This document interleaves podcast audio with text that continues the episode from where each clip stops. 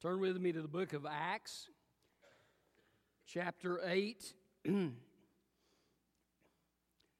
Acts chapter 8 and verse 9. Let's stand. We'll get the blood flowing a little bit so you don't go to sleep on me, okay? Acts chapter 8 and verse 9. A man named Simon, who had previously practiced sorcery in that city and amazed the Samaritan people while claiming to be somebody great. They all paid attention to him, from the least of them to the greatest, and they said, "This man is called the great power of God." They were attentive to him because he had amazed them with his sorceries for a long time. But when they believed Philip, as he proclaimed the good news about the kingdom of God in the name of Jesus Christ, both men and women were baptized. Even Simon himself believed, and after he was baptized, he followed Philip everywhere and was amazed as he observed the signs and great miracles that were being performed. When the apostles who were at Jerusalem heard that Samaria had received the word of God, they sent Peter and John to them. After they went down there, they prayed for them so that the Samaritans might receive the Holy Spirit, because he had not yet come down on any of them. They had only been baptized in the name of the Lord Jesus. Then Peter and John laid their hands on them, and they received the Holy Spirit. When Simon saw that the Spirit was given through the laying on of the apostles' hands, he offered them money, saying, "Give me this power also, so that anyone I lay hands on may receive the Holy Spirit." But Peter told him, "May your silver be destroyed with you, because you thought you could obtain the gift of God with money. You have no part or share in this matter, because your heart is not right before God. Therefore, repent of this wickedness of yours and pray to the Lord that, if possible, your heart's intent may be forgiven. For I see that you are poisoned by bitterness and bound by wickedness.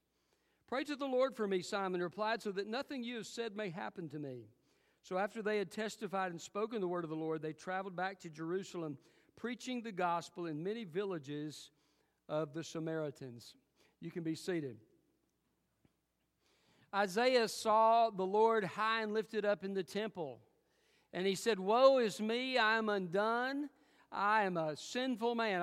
I speak with unclean lips." And Daniel saw the exalted Christ, that before Jesus became a man, he was the Son of God, the eternal Son of God in glory. And Daniel sees him and falls on his face. Moses saw the back of the glory of God, and his face glowed with the shining presence of God upon his face, and the people were afraid as he came down off the mountain. Now, you and I may not see God's glory in one of those specific ways while we're here in this life, but we do see the glory of God. God shows us his glory in what he does in our lives, how he works, and how he answers prayer. And it is truly a wonderful thing. And when we see the glory of God, it redirects us in our thinking. It gives us hope. It gives us joy. In the midst of everything that is going on in this world, our God is still God. He is still working and moving in mighty power. As Philip was scattered from Jerusalem under the persecution that was happening, he goes to Samaria, and Philip begins to teach them about the gospel.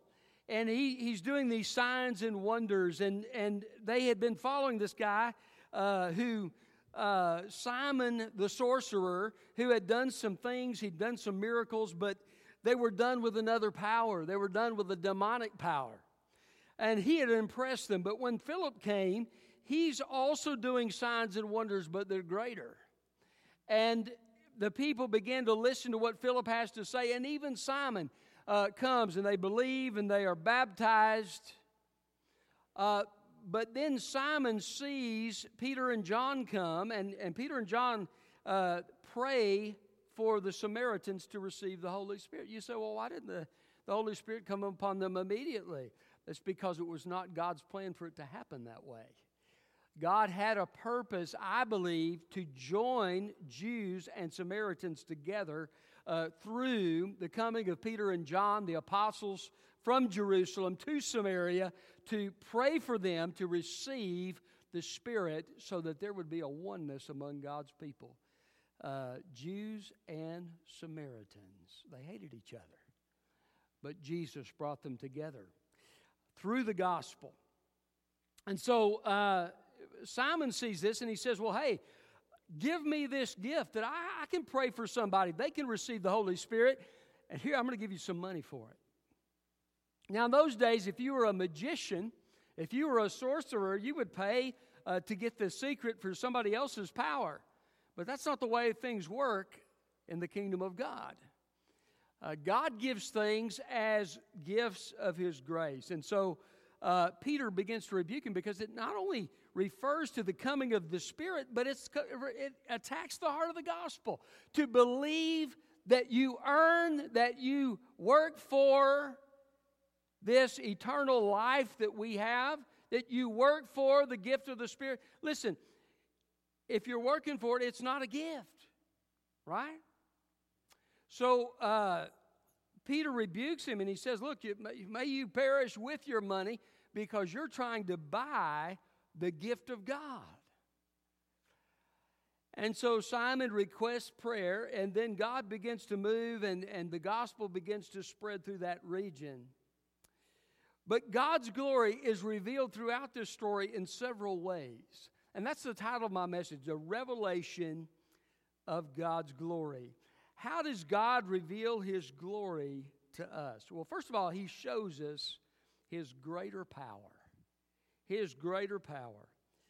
I love this. They've been observing demonic power. And by the way, let me say this before I get into this too much. Did you know there is spiritual power in this world besides God's power? You need to understand that as a Christian. There is counterfeit power. There is a counterfeit spirituality. People can have spiritual experiences that don't come from God. People can be healed and it not be of God. This is something that we need to recognize because it is a reality in this world. And there are many different displays of power, and I'm not going to get into all of those, but we need to understand that God's power is greater than all of those powers. His greater power. Simon had some power, but when he saw Philip doing the work of God, he recognized this is a greater power than the power I have, and I need some of this power. And so he, whether he was sincere or not, is open to question, and that's been debated. But Simon did want some of this power. Verse 13 says, even Simon himself believed. After he was baptized, he followed Philip everywhere and was amazed as he observed the signs and great miracles that were being performed. He says, I've never seen anything like this. I'm going to tell you something. When God begins to move in mighty power, it will be like nothing we've ever seen before. When God begins to change a life, when He takes somebody who is dead in their trespasses and sin and He makes them alive in Christ, it's a profound change. When God takes a church and He revives a church, He begins to show them things they've never seen before. He begins to work and souls begin to be saved like they've never been before.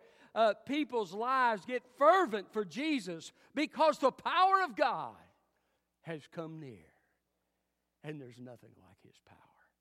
Can I tell you something? We serve a powerful God. I don't believe that God is limited in His power in any way. He can work and move as He chooses to work and move. And as we call upon His name in faith, He will answer. And He will move and He will work. And so one of the things I pray for this church is that the power of God would be upon this church. Listen, you don't need what I have to offer. You need what God has to offer. That's what we need. That's the hope for America. It's not in the Democrats or the Republicans. It's in the Lord. Our hope is in Jesus. His greater power. So God's glory is revealed through the powerful work He's done. As I look back over my life, I see how God has answered prayer. I see how God has worked in my life and brought me through difficulties and trials and how faithful He's been.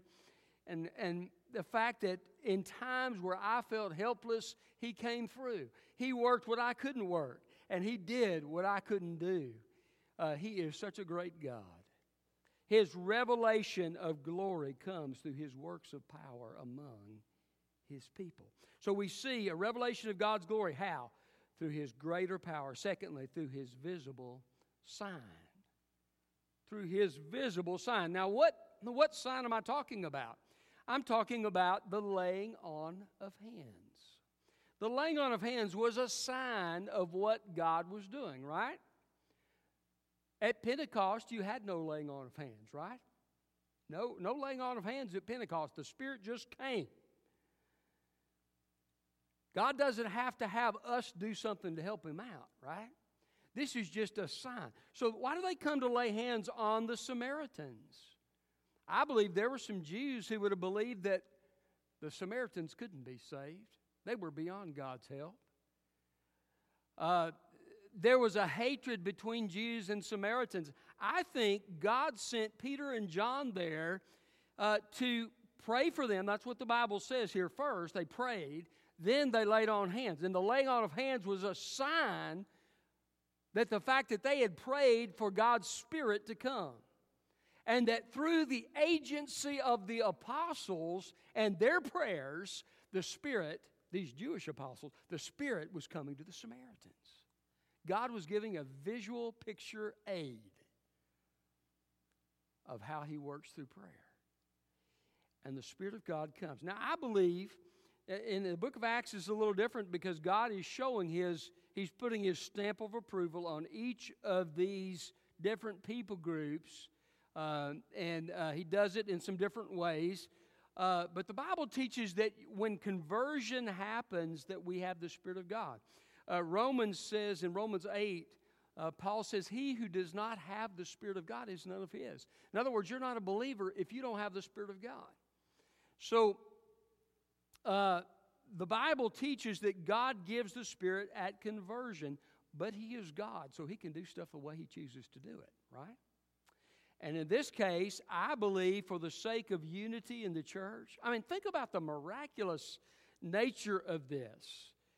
The Jews despised the Samaritans so much that they would take the long way, rather than walk through Samaria, they would take the long way around to avoid the Samaritans. That's why they hated them so much. That's why Jesus' story, the Good Samaritan, was so shocking and offensive to them. What's Jesus saying? You need to care and show kindness to the people that are the least likely to receive it. You need to show them love. It was repugnant to them to hear that because they hated the Samaritans. They were not neutral. They had strong feelings. So the gospel changes those kinds of things. We need racial reconciliation in America. Can I tell you what will happen? When people put their trust in Jesus Christ, God will bring racial reconciliation. So here you've got these Jewish apostles laying hands on these Samaritan believers, and the Spirit of God comes, and it's as God is saying, look, I'm reconciling these two people groups together. I'm showing that I answer prayer. I'm showing that I have a plan for the Jews and for the Samaritans, that my mission is going forward and that I'm approving of this work among the Samaritans. He gave a visible sign. So that visible sign is kind of like a caboose on a train. It's optional, okay? Nothing wrong with laying hands on somebody and praying for something, but there's nothing magical about that. It's the prayer that brings the difference, okay? So, we see the revelation of God's glory in that He is reconciling. What a wonderful thing to see reconciled relationships. What a great God who will reconcile people who've been at odds with one another. And praise God, He reconciled us. Jesus reconciled us to the Father. How could a sinful man have a relationship with a holy God. Listen, I want to tell you something. There's no way this man could enter God's presence apart from the blood of Jesus Christ. Oh, the power of the blood of Jesus to reconcile sinful men to a holy God, to reconcile sinful men to one another. This is the work that God, our glorious God, does. So we see His glory through His greater power, through His visible sign, thirdly, through His gracious gift. Simon offers money to Peter, saying, "Give me this power," in verse 19. Peter says, "May your silver be destroyed with you," verse 20, "because you thought you could obtain the gift of God with money." This was no light thing. Now, Simon probably doesn't even think twice about it. He's just like, I want this power, so I'm going to give money for that power. But Peter recognizes that it goes to the heart of the gospel. You see, nobody gets into heaven because they're good enough. Did you know that?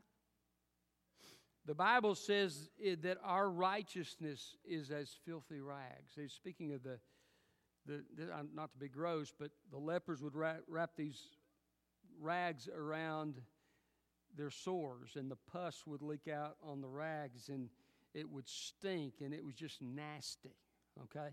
That's what he's talking about. Our righteousness, the best Billy Graham has to offer God, is a filthy rag in God's sight. Jesus said at the end of the Sermon on the Mount, He said, "Be you perfect as your Father in heaven is perfect." What we see here, Simon is rebuked for the purpose of his heart. Sometimes we don't think of sin as being those types of things, that I could have the wrong purpose in my heart. What was his purpose? Probably to get himself notoriety and money, right? That was the purpose. Give me what I can get. I want this power so that I can benefit myself. He had a sinful purpose. When you begin to think about the purposes of our hearts, the thought life that God holds us responsible. God searches hearts and minds. The Bible says every man will give an account of every word that is spoken, the words that we speak. You see, you and I have sinned not just a little bit, but we've sinned so much, there's no hope. One sin, eating a forbidden fruit in the garden, caused Adam and Eve to be cast out. You and I have many sins. And because of those sins, there's no way, because God's standard is perfection, there's no way we can get to heaven any other way than through a gift of God's grace. So what did Jesus do? Jesus lived that perfect life in our place. And then He went to the cross to satisfy God's justice, because God has, as a just God, has to punish sin. And so God punishes my sin, punishes your sin upon Jesus Christ at the cross. Jesus said these wonderful words, "It is finished," or it's literally one word in Greek, "paid in full." All my sin's been paid for. So Jesus dies. He rises from the grave, and as our substitute makes a way, He opens the door. That's why the temple veil ripped in two, because now there's a way open for sinful men to have fellowship with the holy God. And it comes through the work of the gospel. Now, this gospel is given as a gift. I love Romans 6:23, kind of puts it in a nutshell. It says the wages of sin is death. That's not just the physical death. That's also the spiritual death of the separation we have from God, and the second death, which is the lake of fire, according to the book of Revelation. That is the place called hell. The wages of sin is death. What I earn through my sin. Listen, you don't want what you earn from God, because all we get from what we earn is death and hell. The wages of sin is death. We work to earn wages, don't we, at our jobs. But we give gifts to people at Christmas time. Now, you may have a relative that gives you gifts with strings attached. I'm not talking about that, okay? That's not a true gift. But a true gift is something that's given, and you're not going to ask that person to do something for it, right? It is given as a gift of love. The wages of sin is death, but the gift of God is eternal life through Jesus Christ our Lord. Salvation is a gift that we receive. And guess what? One of the benefits of that salvation is we receive the gift of the Holy Spirit. And what a gracious gift. How good is our God to give us a gracious gift we had no hope of receiving any other way. How great and how glorious is a God who will humble himself and send his own Son as our substitute at the cross. How glorious is that? It is a revelation of God's glory. So we see his great glory through his greater power, his visible signs, his gracious gift, his merciful confrontation. Peter says in verse 21, you have no part or share in this matter because your heart is not right before God. Therefore, repent of this wickedness of yours and pray to the Lord that, if possible, your heart's intent or purpose may be forgiven. For I see that you are poisoned by bitterness and bound by wickedness. Now, there's a lot there. There's a whole lot of confrontation going on there. And Peter is given a supernatural understanding of what's going on in Simon's life. He sees exactly what's going on in his heart. And then he rebukes. And this rebuke is a kindness. He says, verse 22, therefore repent of this wickedness. Repent of your wicked heart. Repent of your wicked purpose. Repent of your bitterness. Repent of all these things. And he's being called to repentance. There are people in our culture today that want us to shut our mouths about anything involving the statement of this is sin. They don't want to hear that it is wrong to commit adultery, or that we consider the LGBTQ and all the other letters to be wrong in the eyes of God. They don't want to hear that. They don't want us telling them there's one way to heaven through Jesus Christ. But you see, the confrontation with our sin is a blessing. It's a mercy. Why? Because it points us to Jesus Christ. It shows us our need for Christ so that we can come to Christ and repent of those sins and find forgiveness and eternal life. There's no other name under heaven given among men whereby we must be saved. And our understanding what our sin is shows us that we need Jesus. So it is a merciful confrontation. God mercifully confronted me as a boy when I heard the message and realized that I had not repented of my sin. He confronted me that I was lost. I needed Jesus. And you know what? I am so grateful for that. I'm so grateful that God didn't say, boy, I better not tell Roger anything about his sins. He might be offended. He pointed out my sin. Why? So he could show me mercy. And my life has never been the same. So we see the glory of God's confrontation. Aren't you glad that God tells us the truth? I tell you, when I go to the doctor, if I've got cancer, I want the doctor to tell me. I don't want him to say, well, he might not like it if I tell him he's got cancer. Why? If he's honest with me, I can do something about it.